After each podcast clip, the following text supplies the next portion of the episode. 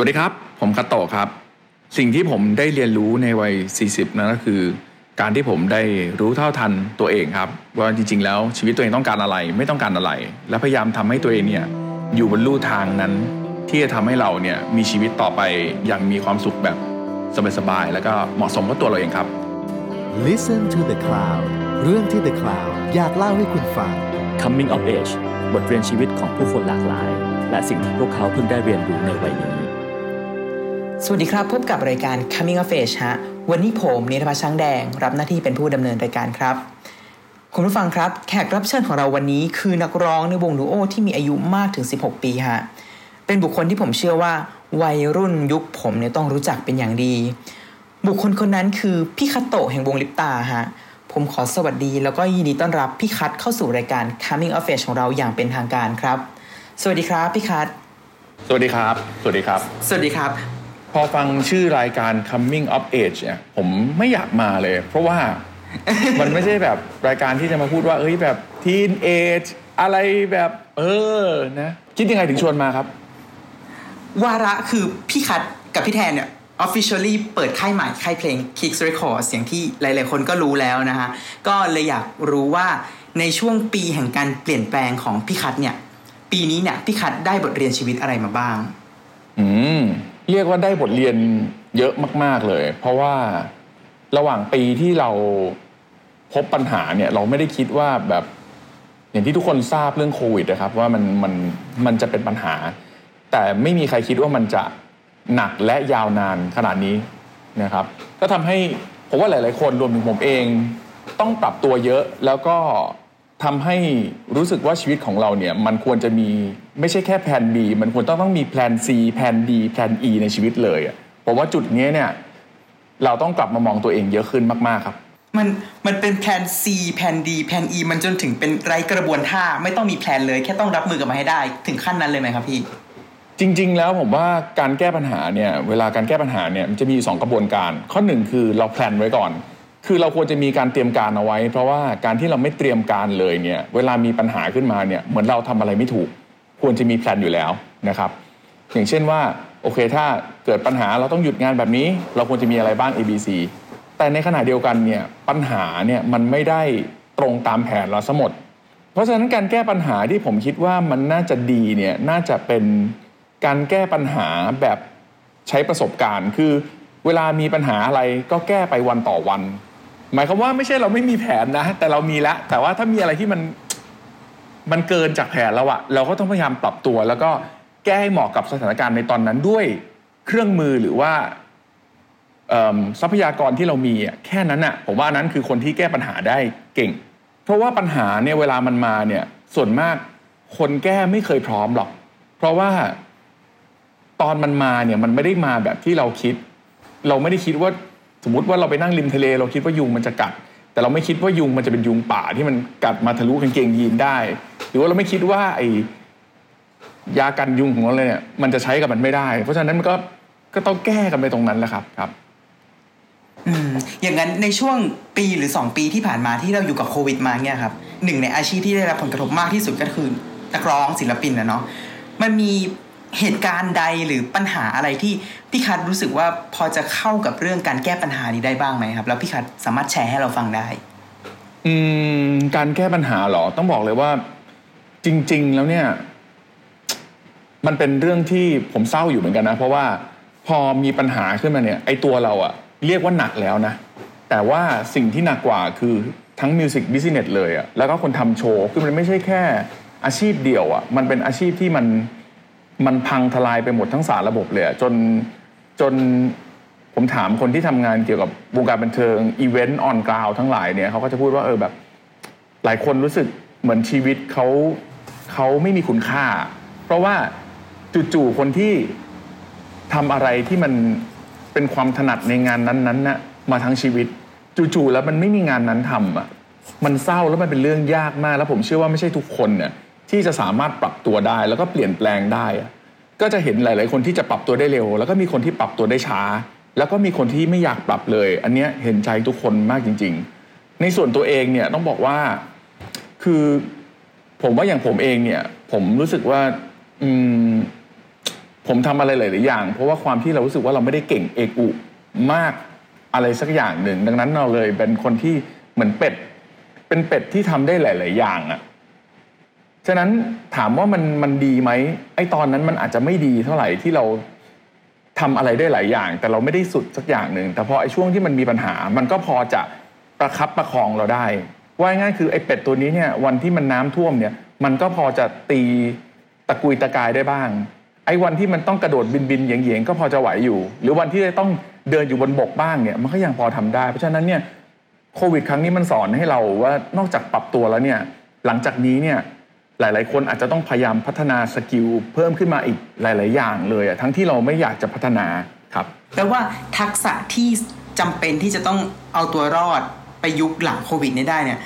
คือไม่ใช่ทักษะที่จำเป็นต้องเก่งได้ในด้านหนึ่งด้านเดียวแหละคือมันต้องมีเบอร์สองเบอร์สามเบอร์สี่สำรองและพร้อม support กันไป ถูกต้องไหมฮะ เฉพาะในช่วงนี้นะ ผมว่าอนาคตผมไม่รู้ว่ามันอาจจะดีขึ้น แล้วก็ความถนัดอ่าในแบบวิชามันอาจจะกลับมาก็ได้ ดังนั้นเนี่ย มันก็เป็นชีวิตอย่างที่บอกครับว่ามันก็คือการเรียนรู้จริง ๆ ผมว่าคนเราเนี่ยคำว่า coming of age มันก็คือสุดท้ายแล้วคนทุกอายุอะผมมองว่ามันมีปัญหาต่างกันสำหรับผมเองคือเอิ่มหลายคนบอกเฮ้ยเนี่ย ตอนคุณเรียนอยู่ เดี๋ยวโตไปหน่อยขึ้นมหาลัยก็สบายได้กิจทำกิจกรรม พอคนบอกว่าจบมหาลัยไปเดี๋ยวคุณทำงาน คุณก็สบายคุณเลือกชีวิตได้แล้วพอจบทำงานปุ๊บเสร็จมีคนบอกว่าเฮ้ยต้องมีครอบครัวก่อนสิ ถึงจะสบายจริง ๆ มั่นคงแล้ว พอมีครอบครัวเสร็จมีลูกอีกก็ต้องหาเงินมาเลี้ยงลูกอีกเพราะฉะนั้นผมว่าในแต่ละอายุอะมันมีปัญหาที่ต่างกัน และเราก็จะต้องแก้ปัญหาในอายุที่มันต่างกันเสมอ คุณแม่ผมเองอายุจะสิบแล้วเนี่ย คือก็มีปัญหาเรื่องสุขภาพแล้ว ใครที่บอกว่าเขาสบาย ก็จะหลุดพ้นเรื่องการทำงานแล้วต่างๆ แต่สุดท้ายก็ต้องมานั่งแก้ปัญหาเรื่องร่างกายเหมือนกัน เด็กที่เด็กๆ ก็ต้องมีความเครียด คุณไม่ป่วยเรื่องสุขภาพ คุณก็ป่วยเรื่องการต้องคิดถึงการเรียนอนาคตหาเงินทอง คนที่อยู่ generation กลางก็มีความยากเหมือนกัน ที่จะต้องดูแลคน generation บนแล้วก็ล่างด้วย เพราะฉะนั้นผมคิดว่าทุก generation มีความยากที่แตกต่างกัน อืมอย่างนั้นถ้าชวนพี่คัดย้อนมองกลับไปครับ ตลอดชีวิตพี่คัดที่ผ่านมาตั้งแต่เด็กจนถึงปัจจุบันเนี่ยครับ มันมีเหตุการณ์ไหนหรือมันมี ปัญหาอะไรที่พี่คัดรู้สึกว่ามันให้บทเรียนหรือสอนชีวิตพี่คัดหนักๆบ้างครับส่วนมากผมจะบอกว่าเวลาที่อืมคนเราจะมีบทเรียนได้เนี่ย มันจะไม่ค่อยมาจากเรื่องดีๆสักเท่าไหร่ เรื่องดี ๆ เนี่ย มันเป็นโทรฟี่ของชีวิตที่เข้ามาแล้วก็ ให้เราเฉลิมฉลอง แล้วหลังจากนั้นเราก็จะเบื่อมันอะเพราะว่ามันก็ผ่านไปแล้วอะไรเงี้ยแต่ผมว่าปัญหาชีวิตเนี่ย ส่วนมากอะ มันจะได้มาจากเรื่องไม่ค่อยดีนะ แล้วเรื่องไม่ค่อยดีอะทำให้เราแข็งแกร่งขึ้นเรื่อยๆ ผมว่าคนชอบย้อนกลับไปดูอดีตที่สวยงามมากกว่า แต่คนไม่ค่อยกลับไปดูรีเพลย์ตัวเองว่าไอตอนที่เราทำผิดพลาดมันเป็นอะไร เพราะว่ามันเป็นสิ่งที่มันพูดได้ว่ามันเป็นสิ่งที่ไม่ค่อยน่าดูเท่าไหร่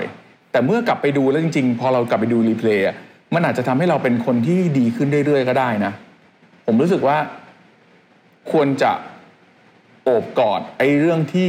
ล้มเหลวในชีวิตให้ได้เยอะๆ เพราะว่ามันจะเป็นฐานของสิ่งที่จะทำให้เราสำเร็จได้ในอนาคต อืม อืมแล้วมันพอจะมีเหตุการณ์ไหนที่พี่พี่คัดสามารถแชร์ให้เราฟังได้ไหมครับเอ่อที่มันถือว่าเป็นจุดเปลี่ยนชีวิตครั้งสำคัญเลยก็ได้ครับ จริง ๆ จุดเปลี่ยนในชีวิตมีหลายอันนะ ผมขอแชร์อันหนึงก็คือว่าตอนสมัยก่อนเนี่ย ผมเมื่อสักยี่สิบปีที่แล้วอะไรเงี้ยตอนนั้นผมชอบร้องเพลงมาก แล้วก็การร้องเพลงอย่างที่รู้ว่าไม่ค่อยได้รับการยอมรับเท่าไหร่กับผู้ใหญ่ในสังคมนี้ เพราะว่าอย่างที่เรารู้กันว่ามันอาชีพที่ผู้ใหญ่เขาจะมองว่าเป็นอาชีพที่เต้นกินลำกิน มันไม่ได้เหมือนสมัยนี้ที่ธุรกิจบันเทิงเนี่ยถูกได้รับการยอมรับนะครับ เพราะฉะนั้นเนี่ยสมัยก่อนเนี่ยผมไปทำเรื่องดนตรีเนี่ยผมจะแอบคุณพ่อไปทำงานเสมอ แล้วก็ คนรอบๆข้างที่เป็นเพื่อนหรือว่าอะไรต่างๆเนี่ยจะพูดว่าเออเนี่ยนายทำสิ่งนี้ได้ดีนะคาโตะทำได้ดีเลยแหละ แต่ผมจำได้ว่าตอนนั้นเนี่ย ผมไปแข่งร้องเพลงคือจริงไม่ชอบการแข่งขัน แต่ว่าตอนนั้นอะที่บ้านไม่ให้ทำเราต้องพยายามทำอะไรสักอย่างเพื่อมันช l เลนจ์ตัวเองอะผมจำได้ว่าไปแข่งประกวดดนตรีของมหาลัย อายก็อายนะ แต่อยากร้องเพลง แล้วก็อยากจะมีอะไรบางอย่าง ติดไปบอกที่บ้านว่าเฮ้ยฉันพอทำได้นะ ผมจำได้ว่าวันนั้นเนี่ย ซ้อมประมาณสองสาเดือนครับ แล้วแข่งระดับมหาลัยได้ที่สองกลับไปบ้านวันนั้นน่ะ ผมดีใจมากเลย เปิดประตูเข้าบ้านไปเนี่ยเอาถ้วยรางวัลไปตั้งบนโต๊ะคุณพ่อ แล้วก็บอกพ่อด้วยหน้าตาแบบยิ้มแย้มเลยว่าเนี่ยม้าเนี่ย แข่งร้องเพลงได้ที่สองมานะสิ่งที่พ่อเนี่ยให้กลับมา คือเขาก็ลุกเดินไปเลยเขาพูดว่าถ้าเก่งจริงแล้วทำไมได้แค่ที่สองตอนนั้นผมผมอึ้งนะ คือความคิดที่เรากำลังคิดว่าเราทำได้ดีในสิ่งสิ่งหนึ่งแล้วอะมันก็กลับมาตอบตัวเองเหมือนกันเออ ถ้ามันเก่งจริงๆทำไมเราถึงได้แค่ที่สองล่ะทำให้จากไอสิ่งที่เราโดนปฏิเสธหรือว่าโดนโดนปฏิเสธความคิดว่าเราทำได้ดีแล้วเนี่ย มันกลับกลายเป็นกำแพงอีกก้าวหนึ่งอะถ้าเกิดเรากระโดดไปแล้วเนี่ย รู้ว่าที่มันผ่านไปแล้วเราก็ เฉลิมฉลองแล้วหลังจากนั้นเราคงไม่ได้กระโดดรั้วต่อไปแล้วอะถ้าเกิดสมมติเราวิ่งเข้าเส้นชัยแล้วมันก็คงไม่มีการวิ่งต่อไปแล้วอะมันถึงทำให้เกิดรั้วขั้นต่อไปในการที่เราต้องกระโดดต่อ จากวันนั้นน่ะทำให้ผมรู้สึกว่ามันเป็นความท้าทายมาก ที่จะต้องทำให้ ให้คุณพ่อเนี่ยหันมามองได้ว่าโอเค สิ่งที่เราทำมันยังไปได้มากกว่านี้ดังนั้นผมก็เลยก็เลยมีความกล้าที่จะลองทำอะไรหลาย ๆ อย่าง ไม่ว่าจะเป็นการออกไปหาวงดนตรี ออกไปเรียนร้องเพลง ออกไปเจอคนอื่น ๆ ที่เขาจะให้ความรู้เราได้ ผมว่าตรงนี้เนี่ยอย่างที่บอกว่าบทเรียนมันสอนอะไรได้มาก ในตอนที่เราได้อะไรที่มันเป็นพลังลบมาบางครั้ง พลังบวกช่วยเราได้นะ แต่พลังลบจะถีบเรา อืมแล้วว่าตอนนั้นพี่คัทเอาคำพูดของคุณพ่อมาเป็นแรงบันดาลใจในการผลักดันให้ตัวเองเดินไปข้างหน้าเรื่อย ๆ แล้วก็เปลี่ยนแปลงทัศนคติตัวเองให้มีความกล้ามากขึ้นใช่ไหมฮะ อืม ต้องบอกว่าพอหลังจากได้รับ สิ่งที่บอกว่าเออโอเคมันมันยังไม่ผ่านเนี่ยมันทำให้เรากลับไปทบทวนตัวเองอยู่เหมือนกันว่า ในความเป็นจริงแล้วอะโลกของการทำงานเนี่ยมันก็มีมาตรฐานที่สูง ตอนนั้นเนี่ยผมร้องเพลงเนี่ยผมยังร้องด้วยความถนัดเสียมากกว่า แต่เมื่อที่คิดว่าจะเอาไปทำเป็นอาชีพแล้วเนี่ยมันจะต้องมีการลงเวลา ลงเวลาคือเป็น work out ที่ชัดเจนว่าเราต้องซ้อมเยอะแค่ไหน เราต้องเข้าห้องอัดยังไง ต้องออกไปเจอเพื่อนไหมต้องทำกันบ้านในการซ้อมยังไงอะไรเงี้ยต่าง ๆ เนี่ย มากขึ้น ทีนี้พอผมผมเทียบกับเเพื่อนที่ทำงานด้วยกันเนี่ย จะต้องเอาเราไปเทียบกับคนที่ทำงานประจำเพราะว่าอาชีพศิลปินส่วนมากจะเป็นความถนัดธรรมดา พอทีเนี้ยเราเอา work out เนี่ยมาประกอบคือเราทำงานวันละแปดชั่วโมงในอาชีพศิลปินได้ไหมผมก็จะมองว่าเนี้ยเราก็ต้องไปดูสัมภาษณ์ อ๋อเขาทำกันยังไง เขาเขียนเพลงยังไง วิธีคิดของวงอื่นๆ เป็นยังไง เราควรจะอยู่ค่ายอะไรยื่นเดโมแบบไหน มันเป็นการบ้านที่มันมากกว่าความเป็นศิลปินแค่ร้องเพลงละมันจะต้องฝึกเขียนเพลง ฝึกขึ้นเวที ฝึกสัมภาษณ์ทำอะไรอย่างเงี้ยมันเป็นสิ่งที่ทำให้เราเติบโตในทุกๆด้านของความเป็นศิลปิน คือเรารักอาชีพศิลปินละและทุก ๆ อย่างที่อยู่ในอาชีพศิลปินเนี่ยเราต้องซ้อมให้ได้ดี การร้องบนเวทีก็ต่างกับการร้องที่ผับ การร้องที่คอนเสิร์ต ตกต่างกับร้องในวิทยุ การร้องในวิทยุก็แตกต่างกับการทำเพลงในห้องอัดเนี้ยมันเป็นรายละเอียดที่เราต้องค่อย ๆ ศึกษาแล้วก็เรียนรู้ ถ้าเกิดเรารักมันแล้วก็ต้องลง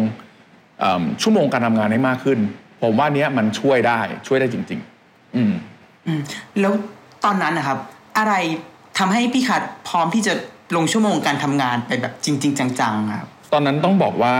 คุณพ่อเนี่ยไม่ให้ร้องเพลง ผมไล่าให้ฟังก่อนว่าตอนนั้นเนี่ย ที่บ้านไม่อยากให้ร้องเพลงจริง ๆ จนกระทั่งว่าถ้าเกิดร้องเพลงเนี่ยไล่ออกจากบ้าน โห ผมเนี่ยแอบไปฝึกร้องเพลงกับเพื่อน คือไปเล่นดนตรีที่ทองหล่อกับเพื่อนๆวง Jester ซึ่งตอนนั้นเนี่ยคุณพ่อเนี่ยเขาทำงานกลางคืนอยู่ทำพวกแบบไนท์คลับอะไรอย่างเงี้ยแถวย่านสุขุมวิทเวลาเนี่ยเราออกจากบ้านเนี่ย ผมเป็นคนไม่ดื่ม เวลาออกจากบ้านเนี่ย บอกพ่อว่าไปดื่ม พ่อชอบใจเลยเพราะพ่อเป็นคนชอบดื่ม พ่อให้เงินด้วย อะลูกไปเที่ยวใช่ไหมฉันให้เงินไปเที่ยว แต่ถ้าพ่อรู้ว่าร้องเพลงเมื่อไหร่ พ่อจะยึดทุกอย่างทิ้งหมดไม่ให้ออกจากบ้านดังนั้นผมเลยโกหกพ่อเสมอว่าผมออกไปดื่มข้างนอก แต่จริงๆไม่ชอบดื่ม แล้วพอไปถึงเนี่ยผมก็จะไปร้องเพลงตามร้านกับเพื่อนๆ แบบนี้ครับแอบอยู่เรื่อยๆ จนกระทั่ง วันหนึ่งได้เจอกับพี่แทนวงลิปตา พอมาเจอกับพี่แทนวงลิปตาเนี่ยนะครับ ได้ลองทำเดโมเพลงส่งกัน แล้วก็ไปส่งกับเออตอนนั้นไปส่งกับพี่บอยกฤษพงศ์นะครับ ผมอะคุยกับพี่บอยที่ห้องครัวบ้านพี่บอยว่าเออเนี่ยพี่ ผมมาต้องไปทำงานแล้ว แล้วก็ผมอยากลองร้องเพลงดูก่อนอะไรเงี้ยพี่คิดว่าผมจะพอมีเงินเดือนแบบเหมือนคนที่เขาจบใหม่ได้ไหมผมจะได้ไปบอกพ่อว่าผมอยากทำงานอะไรเงี้ย ตอนนั้นพี่บอยบอกว่าได้ พี่คิดว่าพี่หา เงินให้น้องได้ไม่แพ้ การที่น้องจะออกไปทำงาน เพราะผมเรียนสายธนาคารมาอะไรเงี้ยพี่บอกว่าเขาคิดว่าเขาหาเงินเดือนให้ผมได้ เท่ากับมากกว่าคนที่เเรียนในสาขาเดียวกับผมมา ผมเลยไปบอกคุณพ่อว่าเอางี้ คุณพ่อ ผมขอสัญญาปีหนึ่งถ้าหนึ่งปีเนี้ยผมทำได้ไม่ดีเอเวอเรเงินเดือนผมมาต่ำกว่า ที่ต้องทำงานที่ธนาคาร ผมจะยอมกลับมาทำงานที่ธนาคาร เพราะว่าคุณพ่ออยากให้เป็นที่ปรึกษาของพวกธนาคาร อยากให้ทำงานเรื่องการเงิน ก็ผ่านเวลาไปครับ ก็หนึ่งปี ผมยังทำงานได้เยอะกว่าที่อยู่ในสายงานตัวเองพอจบหนึ่งปีก็เลยมาขอว่าขอต่อสัญญาอีกหนึ่งปี ถ้าทำได้มากกว่าอีก ในสายงานเดียวกัน ก็จะขอต่อสัญญาไปอีกหนึ่งปี คุณพ่อบอกโอเค แล้วก็เราก็ต่อสัญญากันมาแบบนี้เรื่อยๆ ครับ จนกระทั่ง ผ่านมาเกือบสิบ10 ปี ตอนนี้ก็ไม่มี question แล้ว และอีกอย่างหนึ่งงานการอีกอย่างหนึ่งงานสายธนาคารก็เปลี่ยนไปเยอะมากแล้วอะไรเงี้ยก็จนวันหนึ่งเขาก็บอกเออเขาภูมิใจนะ ที่เราทำงานในส่วนนี้และเห็นความตั้งใจ เพราะฉะนั้นเนี่ยผมก็เลยเหมือนขอต่อรองมาเรื่อยๆ มันก็เป็นแชนที่แบบเหมือนกับเราจะต้องทุกๆปีเราต้องสอบใหม่อะเพื่อที่จะให้มันดีขึ้นอะไรเงี้ยซึ่งนั่นแหละครับ มันก็เป็นส่วนที่ challenge เราด้วยแล้วก็ท้าทายเราด้วย ผมไม่ได้บอกว่าคุณพ่อถูกหรือว่ามันดีกับทุกบ้านนะ ผมแค่เล่า story ให้ผมฟังว่าเออมันก็มีความท้าทายในบ้านผมแบบนี้เหมือนกันครับ อืมแปลว่าช่วงใหญ่ๆ ช่วงหนึ่งในชีวิตของพี่คัทเนี่ยก็คือการพยายามทั้งเอาชนะตัวเอง แล้วก็ทำให้พยายามเปลี่ยนใจคุณพ่อ ผมว่าจะเรียกแบบนั้นก็ได้ เพราะว่าจริง ๆ แล้วเนี่ย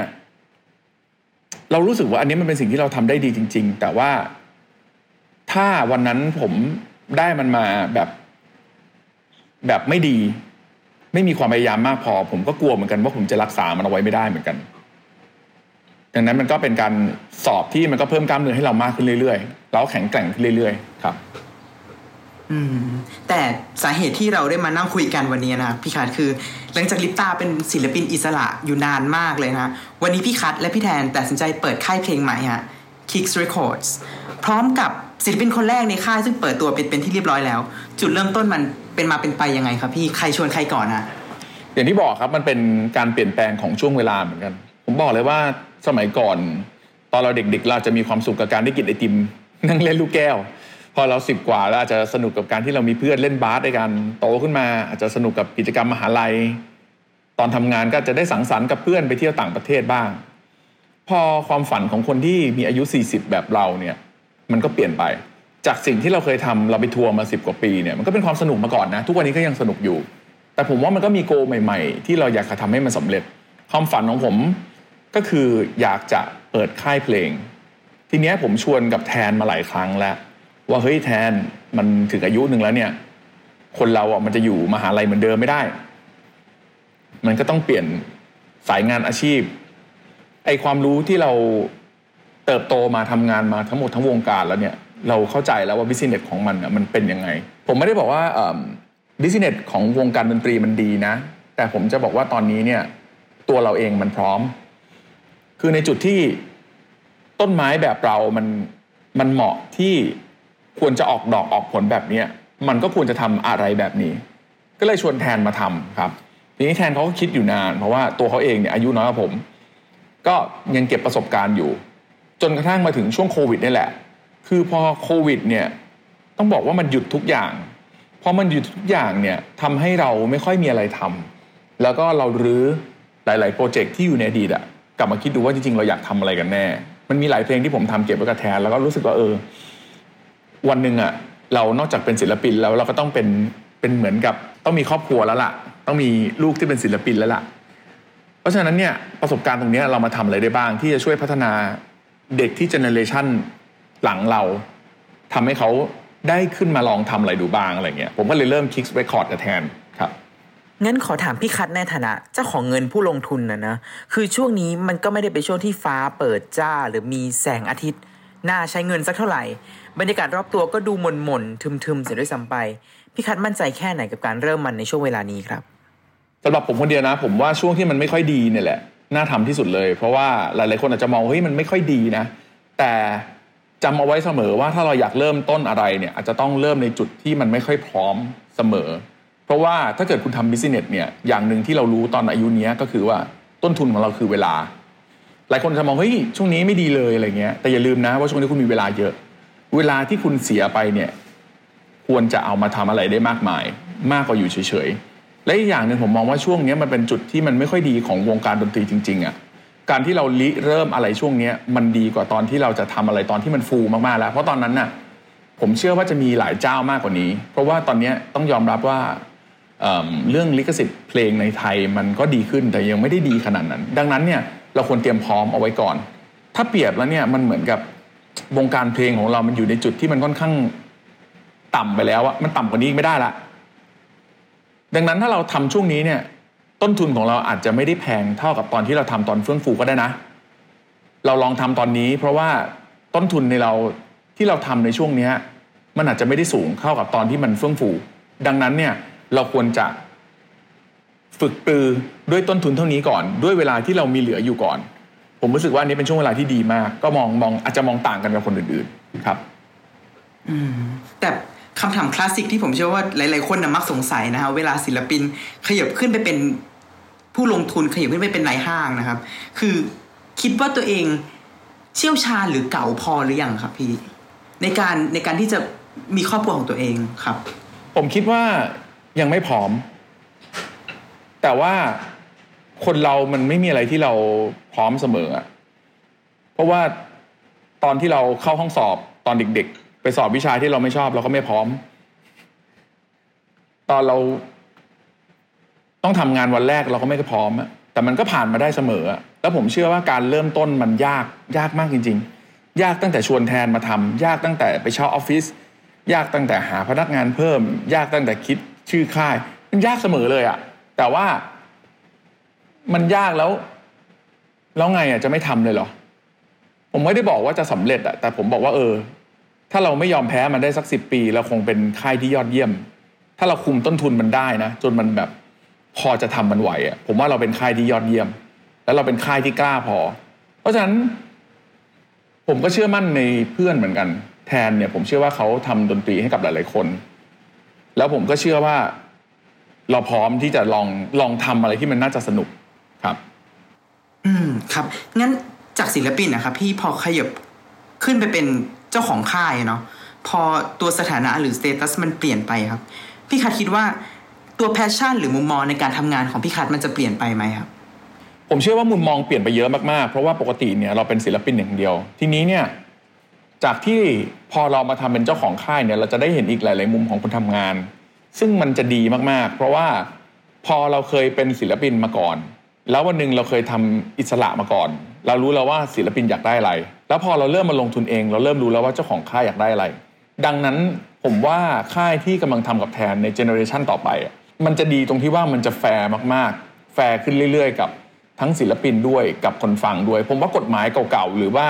วิธีเดิมๆ เรื่องลิขสิทธิ์อะอาจจะดีในยุคนั้นๆ แต่ว่าสิ่งที่เรากำลังทำอยู่น่าจะแฟร์สำหรับศิลปินยุคใหม่ๆ แล้วผมก็เชื่อว่าอืมมันน่าจะสร้างความเปลี่ยนแปลงเล็ก ๆ ได้ในวงการบันเทิงพอสมควร อืม อืมครับอยากรู้อะครับว่า คือพี่คัทกับพี่แทนเนาะโตมากับ Bakery Music ของพี่บอยโก แน่นอนว่าโมเดลของการทำค่ายในยุคนั้นอะมันก็ไม่เหมือนกับยุคนี้ แล้วก็เช่นเดียวกันฮะโมเดลในการทำค่ายในยุคนี้เนี่ยของแต่ละค่ายอะมันก็ไม่เหมือนกันอีกครับ โมเดลในการทำค่าย Kicks Records ของพี่คัดอะคืออะไรครับ ผมบอกในฐานะที่ผมทำค่ายปีแรกแล้วกันนะ ผมไม่รู้ว่ามันจะเป็นยังไงในปีต่อๆไป แต่ในความรู้สึกที่เริ่มต้นเนี่ย ผมอยากทำให้เป็นค่ายที่เหมาะในปี 2021 หมายความว่าไม่ว่าจะเป็นการทำงาน การสื่อสารกับศิลปิน เพลง แล้วก็วิธีการทำงานต่างๆ เรื่องโชว์เรื่องลิขสิทธิ์เนี่ยผมอยากทำให้มันสอดคล้องในปี 2021 ผมรู้สึกว่าค่ายแต่ละยุคนั่นน่ะมันมันสวยงามมากๆใน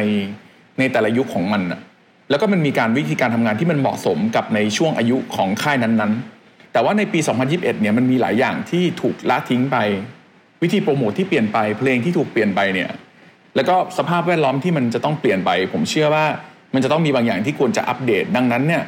สิ่งที่อยากจะทำเนี่ยอยากจะทำให้ค่ายเนี้ยมันมันเป็นค่ายของปี 2021 คือมีความ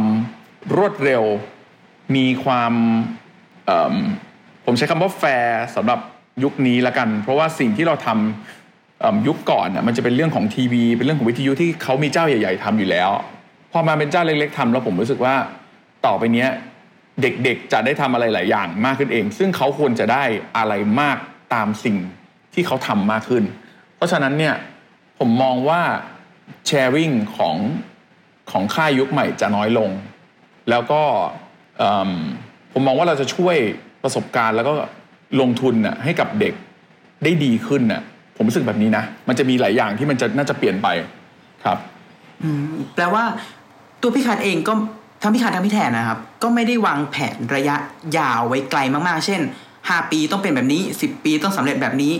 ไม่ได้มองไกลขนาดนั้นใช่ไหมครับ จริง ๆ ผมมีแผน5 ปีกับ 10 ปีไว้ให้แทนด้วยเหมือนกัน แต่ว่าสิ่งที่เรามองเหมือนกันคือแผนที่เราพูดเอาไว้เราขอเก็บเอาไว้ก่อน แต่ว่าสิ่งที่เรามองเห็นเหมือนกันแน่ ๆ เลยคือ ค่ายเราจะมี DNA ในเรื่องของการเข้าไปทำงานกับศิลปินค่อนข้างเยอะ หมายความว่างานทุกชิ้นของศิลปินเนี่ยเราจะเข้าไปช่วยตั้งแต่เพลง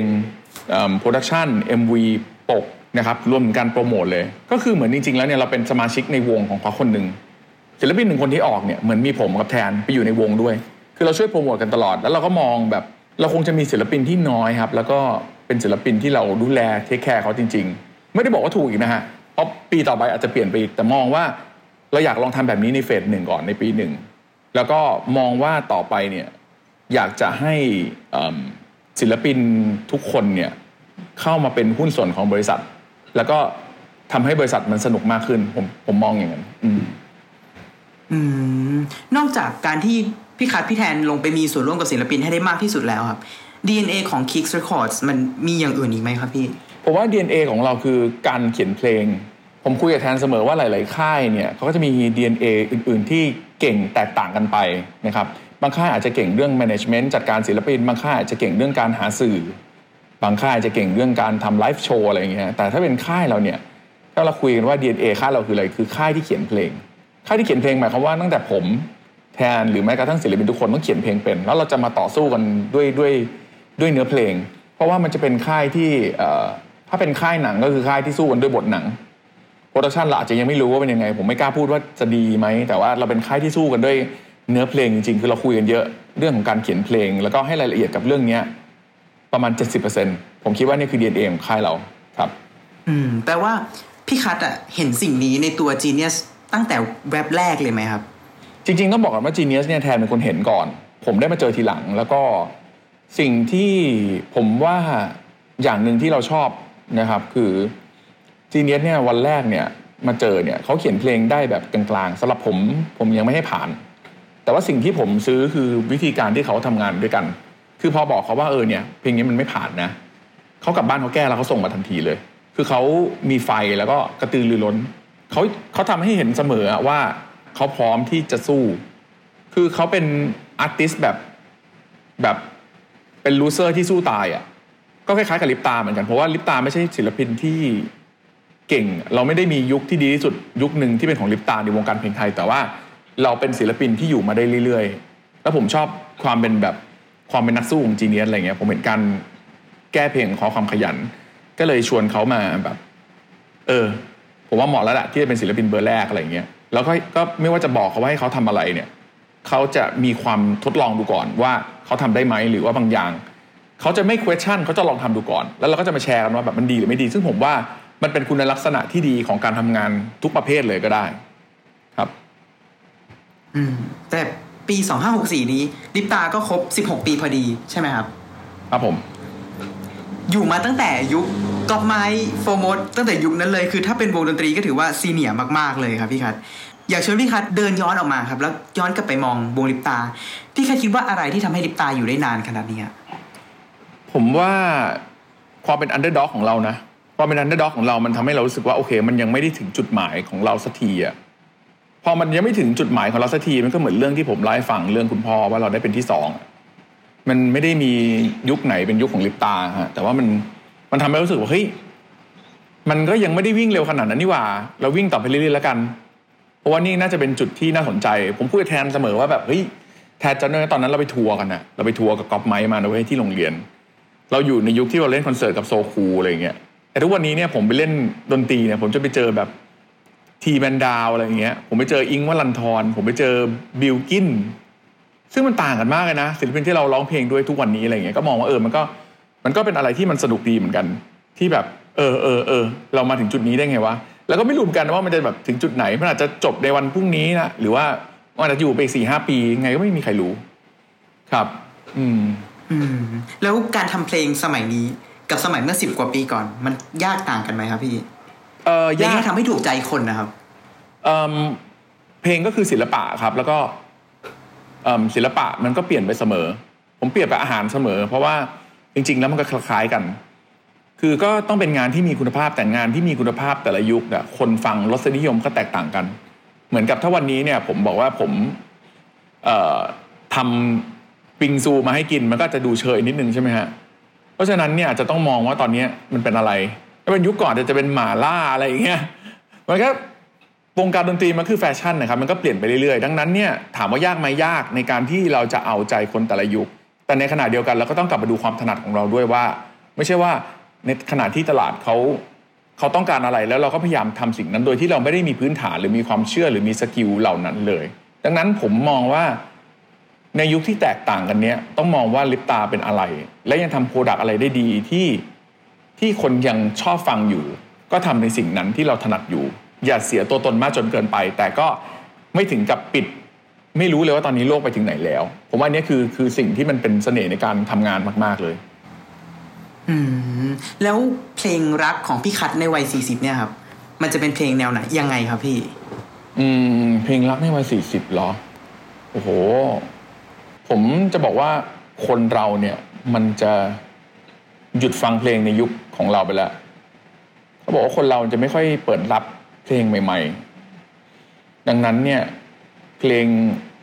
เพลงที่เราฟังจะบอกบอกยุคของเราได้เลยว่าจริง ๆ เรามาจากยุคไหน ถามผมเหรอว่าเพลงสำหรับผมเหรอ อาจจะเป็นเพลงรักของพี่ปุ๊มั้งพี่ปุ๊ผมชอบนะว่าเพลงนี้มันก็อาจจะ เนื้อเพลงมันค่อนข้างดีอะผมเชื่อว่าถ้าเกิดเราเอาไปแต่งตัวใหม่ ไม่ว่าจะเป็นเอิ่มดนตรีใหม่ หรือว่าเปลี่ยนคนร้องสมัยอะผมว่ามันก็จะกลายเป็นเพลงที่มันดีมากๆ เพราะฉะนั้นสำหรับผมเพลงรักที่ดี เนื้อเพลงต้องเป็นอมตะละมั้ง แล้วก็มีความหมายแบบแล้วแต่คนชอบส่วนผมมาชอบเพลงของพี่ปุ๊อืมอืมอืมแล้วตัวพี่คัทเองครับมีมุมมองในการแต่งเพลงแตกต่างไปไหมครับ จากเดิม มุมมองในการแต่งเพลงเหรอ ในการแต่งเพลงเนี่ย ผมรู้สึกว่ามุมมองการแต่งเพลงของผมมาเหมือนเดิม หมายความว่าเทคนิคที่เราใช้เหมือนเดิม แต่ว่าเรื่องที่เราอยากจะเล่าอะ มันไม่เหมือนเดิม คือโลกมันก็มีความเปลี่ยนไปอย่างละนิด มันไม่ได้เปลี่ยนไปเยอะมันเปลี่ยนไปนิดนึงอะไรอย่างเงี้ยก็จะคุยกับแทนเสมอว่า เวลาเราเขียนอะไรแล้วก็จะเขียนอะไรที่มันเข้ามากับความจริง ซึ่งความจริงแต่ละยุคมันก็เปลี่ยนไป ดังนั้นสิ่งที่เราจะใส่ลงไปก็คือ ความจริงที่เปลี่ยนไปทีละเล็กเล็กน้อยๆในแต่ละยุคนั้นครับย้อนกลับมา Kicks Records นิดนึงครับ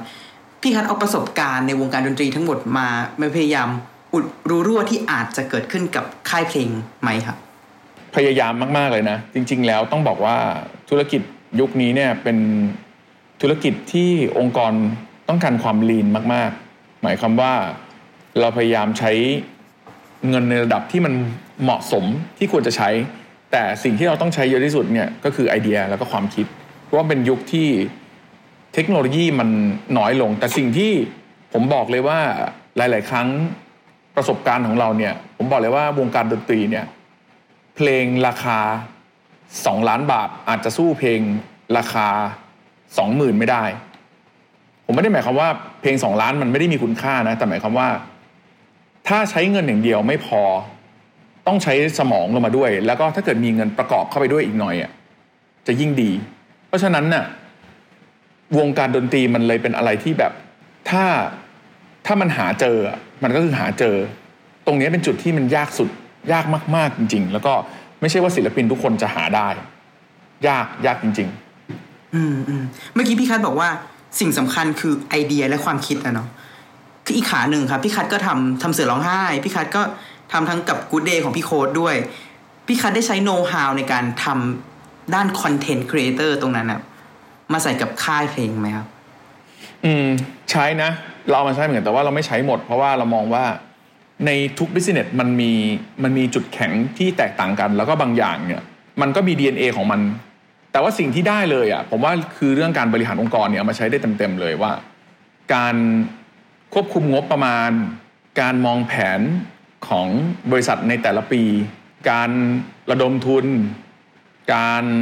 วาง year plan การหา content หรือแม้กระทั่ง branding ของค่ายเองเนี่ยผมว่ามีส่วนกับการทำออนไลน์ มีส่วนมาก ๆ เลย แล้วก็เรื่องเหล่านี้ก็เป็นประสบการณ์ที่ผมว่าน่าจะมีคุณค่า แล้วก็พออาจจะมาปรับใช้ได้บ้างอยู่เหมือนกัน อืม อืม โอเคครับพี่คัทช่วงท้ายๆแล้วฮะอย่างที่ทุกคนรู้ว่าพี่คัทก็เพิ่งทำบ้านเสร็จนะเนาะมีบ้านของตัวเองในวัยสี่สิบ เหตุการณ์นี้มันเป็นเหมือนหมุดหมายครั้งสำคัญครั้งหนึ่งในชีวิตเลยไหมครับ พี่ มีนะ ผมว่าคนเรามันมีหมุดในชีวิตเสมอ ไอ้บ้านหลังเนี้ยก็เป็นหมุดหนึ่งในชีวิตเหมือนกันว่าแบบ เออ ถึงวันที่เมื่อก่อนอาจจะมีคนมีความเห็นกับเราเยอะมากเลยเรื่องบ้านของเราอะไรเงี้ยแต่ว่าเราก็ทำมันออกมาแล้วแล้วมันก็คือบ้านเราจริง ๆ มันก็ทำให้เรามองเห็นว่า เออ ทุกวันนี้ทำบ้านไป จะมีคนชอบไม่ชอบ จะอะไรยังไงก็คือบ้านของเราจริง ๆ ที่เราเข้ามาอยู่แล้วเรา เรามีความสุขกับมันอะมันอาจจะไม่ใช่บ้านที่ดีของคนอื่น แต่มันเป็นบ้านที่เหมาะกับไลฟ์สไตล์ของเราทำให้เรามองเห็นเลยว่าชีวิตคนเรามันมันต่างกันวะแล้วก็อะไรที่ที่เราพยายามทำออกมาแล้วทำได้ดีแล้วเหมาะกับเรา เรารู้แก่ใจดีที่สุด ก็ถือว่าเป็นหมุดหมายหนึ่งที่ดี เรื่องบ้านก็เป็นเรื่องที่ดีครับ แล้วก็เป็นการเริ่มต้นที่ผมว่าหลาย ๆ คนอาจจะหาหมุดในชีวิตอื่น ๆ ที่แตกต่างกันไปไม่ว่าจะเป็นการเปลี่ยนงาน การคบเพื่อนใหม่ ๆ การหาฮ็อบบี้ใหม่ ๆ ผมว่านี่ก็เป็น หมุดหมายที่เราทำได้ในระยะสั้นครับอืมอืมแล้วในวัยสี่สิบอะครับพี่คัดพี่คัดได้เรียนรู้อะไรบ้างที่ช่วงชีวิตก่อนหน้านั้นไม่เคยได้เรียนรู้เลยครับ อืมในวัยสี่สิบหรอ เรื่องที่ผมรู้ล่าสุดเหรอ ผมก็จะบอกคนที่อายุสามสิบกว่าว่า อืม อย่าคิดว่าสี่สิบแล้วจะสบายเพราะตอนแรกอะผมก็เข้าใจว่าตอนที่ผมบอกตัวเองตอนอายุยี่สิบว่าเฮ้ยสามสิบฉันว่า ฉันว่าน่าจะสบายขึ้นว่ะแล้วก็ พอสามสิบกว่ารู้สึกเฮ้ยเราเริ่มมั่นคงขึ้นมานิดนึงแล้วนะ เราน่าจะโอเคแล้วนะเว้ยสี่สิบเนี่ยเป็นตัวเลขที่เราจะต้องสบายปรากฏว่ามันไม่ได้สบายว่ะ มันหนักกว่าเดิมอีกเพราะว่าคนในเลขสี่สิบอะถ้าคุณต่อให้คุณไม่ได้ทำบริษัท หรือคุณไม่ได้มีลูกน้องเลยอะคุณก็มี generation ที่คุณต้องดูแล คือคนอายุหกสิบกว่า ถ้าคุณมีครอบครัวเนี่ย คุณก็มีคน generation ที่แบบอายุต่ำกว่ายี่สิบให้คุณดูแล เพราะฉะนั้นหัว generation สี่สิบเนี่ยไม่ได้สบายนะ ผมอยากจะบอกหลายๆคนที่กำลังจะเดินทางมาว่า จงพร้อมจะทำงานต่อไป แต่ก็อย่าหมดหวัง เพราะว่าคนในอายุ 40 เนี่ยก็มีความภูมิใจที่ไม่น้อยหน้าใคร เพราะว่าเราเป็น generation ที่ให้คนพึ่งพา อย่างผมเองก็จะต้องมีลูกน้องเยอะขึ้น มีคนพึ่งพาเยอะขึ้น ดังนั้น สิ่งที่เราควรทำก็คือว่าให้เขาพึ่งพาเราและเอาพลังแห่งการที่เขามาพึ่งพานั้นมาทำงานให้สนุก คุณก็จะสนุกกับการเห็นรอยยิ้มของคนที่คุณดูแลอยู่ในอีกแบบหนึ่งก็จะเป็นความสุขใหม่ในชีวิตคุณ ตอนคุณ 20 กว่า คุณอาจจะสนุกกับการได้ออกไปเที่ยวท่องโลก 30 กว่า คุณอาจจะได้ซื้อรถคุณอาจจะหาคอนโดสักห้องอยู่มีหมาสักตัวหนึ่งนั่นก็เป็นความสุขของคน 30 40เนี่ยคือเจเนเรชันที่คุณจะต้องดูแลทุกอย่าง คุณต้องแบกโลกเอาไว้ โดยที่บางทีคุณอาจจะต้องโลกจะแตกต่อหน้าคุณแล้ว คุณก็ต้องบอกทุกคนว่าโอเค ทุกอย่างโอเคนะ เพราะฉะนั้นก็ ก็เป็นเป็น 40 ที่ผมว่าน่าสนุกดี แล้วก็เป็นเป็นเขาเรียกว่าเป็นเจเนเรชันที่เราต้องแกล้งยิ้มให้เป็น แล้วก็แก้ปัญหาด้วยความที่มองเห็นว่าโอเค มึงก็คือเพื่อนแท้ของกูนี่แหละ เพราะว่ามึงไม่ไปไหนแน่นอน กูรู้ไม่ไปไหนละมึงจะอยู่งี้กูใช่ไหมมึงอยู่กับกูมาสิบกว่าปีแล้วอะอยู่ด้วยกันไปต่อเลยอะมึงเป็นเพื่อนกูแล้วล่ะเพราะฉะนั้นโอบกอดปัญหาเป็นเป็นเหมือนเพื่อนซีแล้วก็แก้กันไปแบบ แก้กันไปเรื่อยอะนะครับอยู่ทู่ซีกันไปอย่างนี้แหละ ผมว่านี่คือคนอายุ 40 แล้วความสุขของคนอายุ 40 อย่างพี่คัดนะครับ คืออะไรครับ อย่างที่บอกว่าผมว่าความสุขของคนอายุ 40 คือเราเราเหมือนจะช้าลงแต่เราไม่ได้ช้านะ คือเราเรา management เราดีขึ้น แล้วเรารู้ว่าเราต้องหาใครมาช่วย เราต้องต้องทำอะไรที่เราจะไม่ปล่อยเลย ดังนั้นความสุขของเราก็คือว่าใครที่มาช่วยเรา แล้วก็เราก็มีความสุขที่เรามีคนนั้นอยู่ในชีวิต 40 เป็นยุคที่ผมรู้สึกว่าเราไม่ค่อยอยากมีเพื่อนใหม่แล้ว เพื่อนๆหลาย ๆ คนเนี่ย หรือตัวผมเองเนี่ยเราเราไม่ไหวกับการจะมีเพื่อนใหม่แล้วอะเราแค่มีเพื่อนเดิมๆเราก็เหนื่อยแล้วอะแล้วก็เพื่อนของแต่แล้วก็อายุ 40ทุกคนก็จะมีความชอบที่แตกต่างกันไปละ มันจะไปกันคนละทิศคนละทาง แล้วก็คุณจะมีเวลาว่างให้กับตัวเองอะมากขึ้น เราจะไม่มีแรงที่อยากจะออกไปเจอใครละ เวลาที่พัก ก็จะอยู่กับตัวเองดังนั้นเนี่ยผมว่าความสุขที่คน 40 ควรจะมีเนี่ยน่าจะเป็นการที่คุณอยู่กับตัวเองได้แล้วมีความสุข แล้วก็โซของเราอะคือวิญญาณเราอะมันเข้มแข็งมากขึ้น เราพึ่งพาคนอื่นน้อยลงเยอะ ด้วยความที่มันบังคับให้มันต้องพึ่งพาคนอื่นน้อยลง อาจจะเป็นเรื่องงานแต่สุดท้ายแล้วอะเรื่องจิตวิญญาณอะคุณต้องพึ่งตัวเองให้เยอะก่อน แล้วหลังจากนั้นเรื่องงาน คุณถึงจะมาพึ่งคนอื่นให้เขาช่วยได้ มันมันจะเป็นเรื่องสองอย่างที่มันแยกกันระหว่างระหว่างกายกับวิญญาณเลยแหละ อืม อืมอืมแล้วในวัย40ของพี่คัทนะครับ สรุปบทเรียนชีวิตได้หนึ่งข้อ บทเรียนชีวิตในวัย40ของพี่คัทคืออะไรฮะบทเรียนชีวิตเหรอ ในวัยสี่สิบในวัยสี่สิบเราว่ามันเป็นความที่เอิ่มผมพูดได้ว่าสี่สิบเป็นยุคที่เราเริ่ม ใช้คำว่า ช่างมัน ช่างมันคือคือเราเห็น generation บนเราเห็น generation ล่างแล้วก็เห็น generation เดียวกันแล้วอะไรเงี้ยเรามองปัญหาว่าโอเค ถ้ามันยังไม่ทำให้เราตายไม่ได้ทำให้เราสิ้นเนื้อประดาตัว ก็ก็คงต้องสู้กันต่อไปแล้วก็ช่างมันคือปัญหามันที่มันใหญ่เนี่ยมันก็ มันก็เจอมาเยอะแล้วล่ะ ดังนั้นมันก็มีประสบการณ์ในการแก้ปัญหาอยู่ พอสมควร ดังนั้น 40เนี่ยผมว่ามันเป็นยุคของความช่างมันนิดหนึ่ง เราจะเริ่มไม่ค่อยแคร์อะไรมากนัก แล้วก็อยู่กับตัวเองกับคนที่อยู่รอบๆแบบเยอะขึ้นอะไรเงี้ยอย่างผมเองตั้งแต่ 40เนี่ยผมไม่ค่อยเล่น social network เล่นน้อยลงอะ่ะ เพราะว่าแบบเมื่อก่อนมันทำเพราะงานพอถึงจุดหนึ่งเรารู้สึกว่าเฮ้ยอยากอยู่กับตัวเอง อยากแบบดูบ้านจัดบ้านคือผมอะโคตรงงเลยว่าคนอายุหกสิบเนี่ย เขาไม่ชอบปลูกต้นไม้กันวะ แล้วผมก็ยังไม่ถึงจุดนั้นนะ แต่ผมรู้สึกแล้วว่า ตอนนั้นที่เราเคยมองคนอายุ 40 ว่าเขาสงบแล้วเขาก็ตัดขาดโลกภายนอกมากขึ้นอะโอเค เราถึงจุดนี้แล้วเว้ยเพราะฉะนั้นวันนี้ไม่ดูถูกล้วถ้าวันหนึ่งอายุ 60 จะไปนั่งตัดต้นไม้ทั้งวันเนี่ย ก็เริ่มจะเล็งเอาไว้แล้วเหมือนกัน อาจจะต้องเลี้ยงนกเลี้ยงปลาเนี่ย เราก็จะมองว่าโอเค มันเป็นแต่ละยุคที่อาจจะต้องแบบเป็นอย่างนั้นแล้วครับ อืมอืมอืมแล้วถ้าให้จัดลำดับความสำคัญ สามอย่างแรกที่สำคัญที่สุดในชีวิตของพี่คัทตอนนี้ มันจะมีอะไรบ้างครับสำหรับผมเหรอ อืม ผมคิดว่าอย่างหนึ่งควรจะมีเรื่องเงินนะ ผมไม่ได้บอกว่าเงินสำคัญที่สุด แต่ว่ามันเป็นสิ่งที่ทำให้รอบๆข้างไม่ได้มีปัญหา ผมไม่ได้บอกให้ทุกคนเนี่ยเป็นคนหน้าเงิน แต่หมายความว่า วันนี้เราจะทำอะไรเนี่ย เงินก็เป็นส่วนสำคัญในชีวิตที่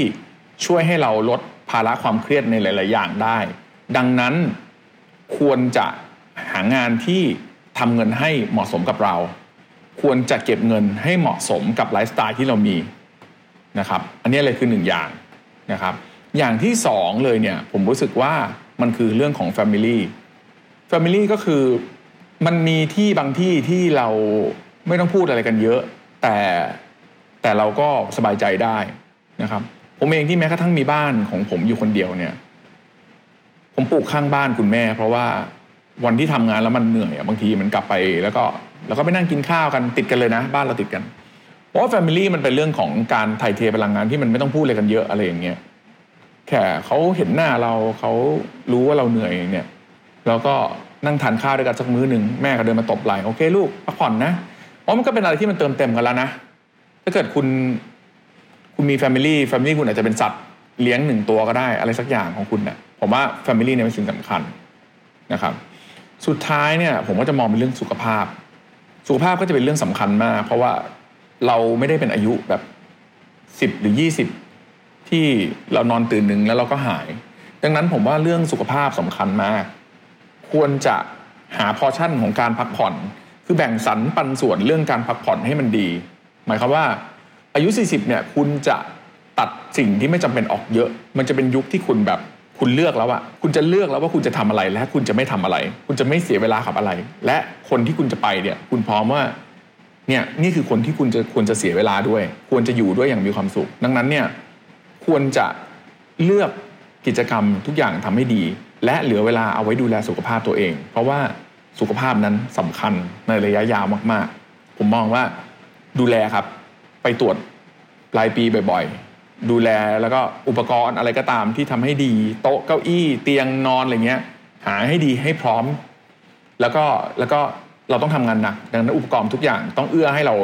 พร้อมกับการทำงานครับคำถามสุดท้ายครับพี่คัทของขวัญวันเกิดที่พี่คัทอยากได้ในปีนี้คืออะไรฮะโอ้ผมถ้าตอบผมคนเดียวนะ ผมอยากเจอเพื่อนๆที่ที่เราอยากเจอ อยากเจอครอบครัวที่เราอยากเจอ เพราะว่า ในในในมุมของผมเองคนเดียวเนี่ย ผมไม่ได้อยากได้อะไรแล้วอะในวัยนี้มันมันจะเหมือนกับว่า สิ่งที่เราหามามันก็จะแบบ ด้วยความที่ว่าเรายุคเนี้ยอายุเท่านี้เราก็จะเห็นนู่นเห็นนี่มาระดับหนึ่งแล้วเราก็จะมองของเหล่านี้เป็นของที่มันมันก็มีมูลค่าแต่ว่ามันไม่ใช่สิ่งที่มันดีแต่ว่า เรารู้สึกว่าอันนี้คือจดบันทึกจากตัวเอง คือทุกครั้งที่ได้ไปกินข้าวกับเพื่อนที่อยากกินด้วย แล้วทุกครั้งที่มันเกิดบทสนทนาที่ดีเนี่ย เรารู้สึกว่ามันเป็นความทรงจำที่ดี และก็ทำให้เรา